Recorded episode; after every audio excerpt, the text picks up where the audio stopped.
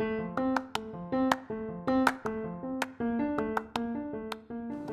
are listening to B2B Top Sales Podcast.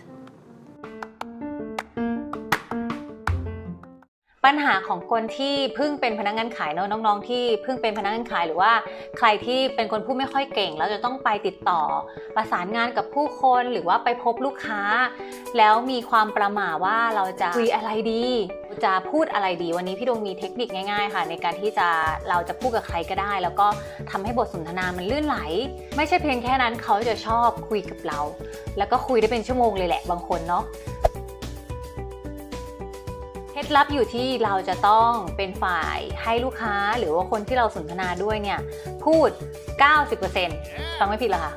90%แล้วตัวเราเนี่ยพูดแค่ 10%วิธีการก็คือเราไม่จำเป็นต้องเตรียมตัวว่าเราจะต้องพูดอะไร แต่เหมือนที่ดวงเคยเน้นเสมอค่ะพี่ดวงจะบอกว่า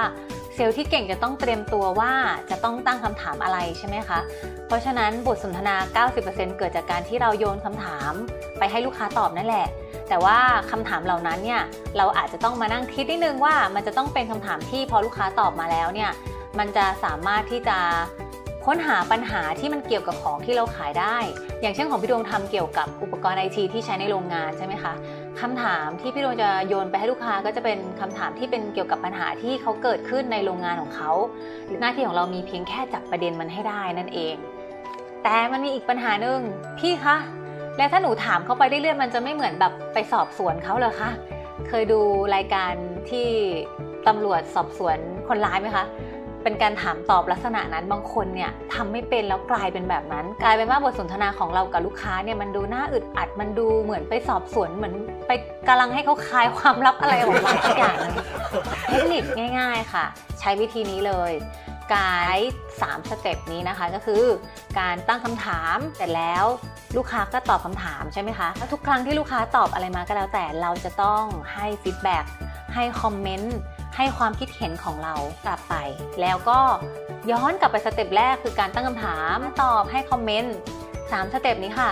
จะทำให้บทสนทนาไหลลื่น แล้วให้ไม่เหมือนเราไปสอบสวนลูกค้านั่นเองนะคะ ซึ่งวิธีการที่เราไปพบลูกค้าโดยการเน้นให้ลูกค้าพูดถึง 90%เนี่ยไม่ใช่พี่ดวงพูดลอยๆนะคะ มันมีงานวิจัยเคยมีงานวิจัยออกมาชิ้นหนึ่งของบริษัทหนึ่งในต่างประเทศ ซึ่งพี่ดวงจำไม่ได้นะคะเขาประสบปัญหาว่ายอดขายตก แล้ววิธีการที่เขาจะทดสอบก็คือว่าเขาให้พนักงานขายเนี่ยออกไปเก็บข้อมูลลูกค้า ออกไปคุยแล้วก็ใครที่ได้ข้อมูลลูกค้ามากที่สุดจะได้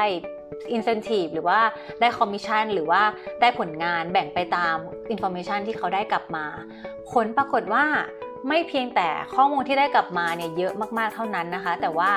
เปอร์เซ็นต์ที่ลูกค้าซื้อของก็มากขึ้นไปด้วยเออมันเป็นแบบนั้น เพราะว่าลูกค้าที่เขามีโอกาสได้แชร์ได้คุยกับเซลล์ของบริษัทนี้มากขึ้นเท่าไหร่เนี่ยลูกค้ากลับมีความเชื่อใจแล้วก็มีความสนใจใน สินค้าหรือว่าบริการของบริษัทนั้นๆนั่นเองนะคะ เพราะฉะนั้นแบบฝึกหัดนะคะ ปกติพี่ดวงจะไม่ได้ให้ฝึกกับลูกค้าหรอกฝึกกับคนใกล้ตัวเราเนี่ยแหละนี่ถ้าเกิดจะต้องไปเจอเพื่อนนะคะ ลองให้เวลา 30 นาที ห้ามพูดเรื่องของตัวเอง แล้วก็โยนคำถาม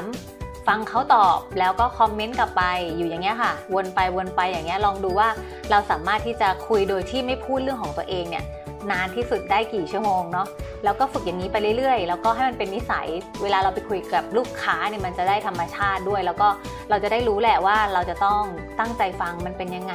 นี่คือการฝึกการฟังที่ดีนั่นเองนะคะ แล้วก็เป็นนักตั้งคำถามที่ดีจับประเด็นให้เก่งนั่นเอง ลองเอาไปฝึกดูกับคนใกล้ๆตัวก่อนเลยนะคะ แล้วงานขายก็ไม่ยากอีกต่อไปเนาะ แล้วพบกันใหม่อีพีหน้าค่ะ สวัสดีค่ะ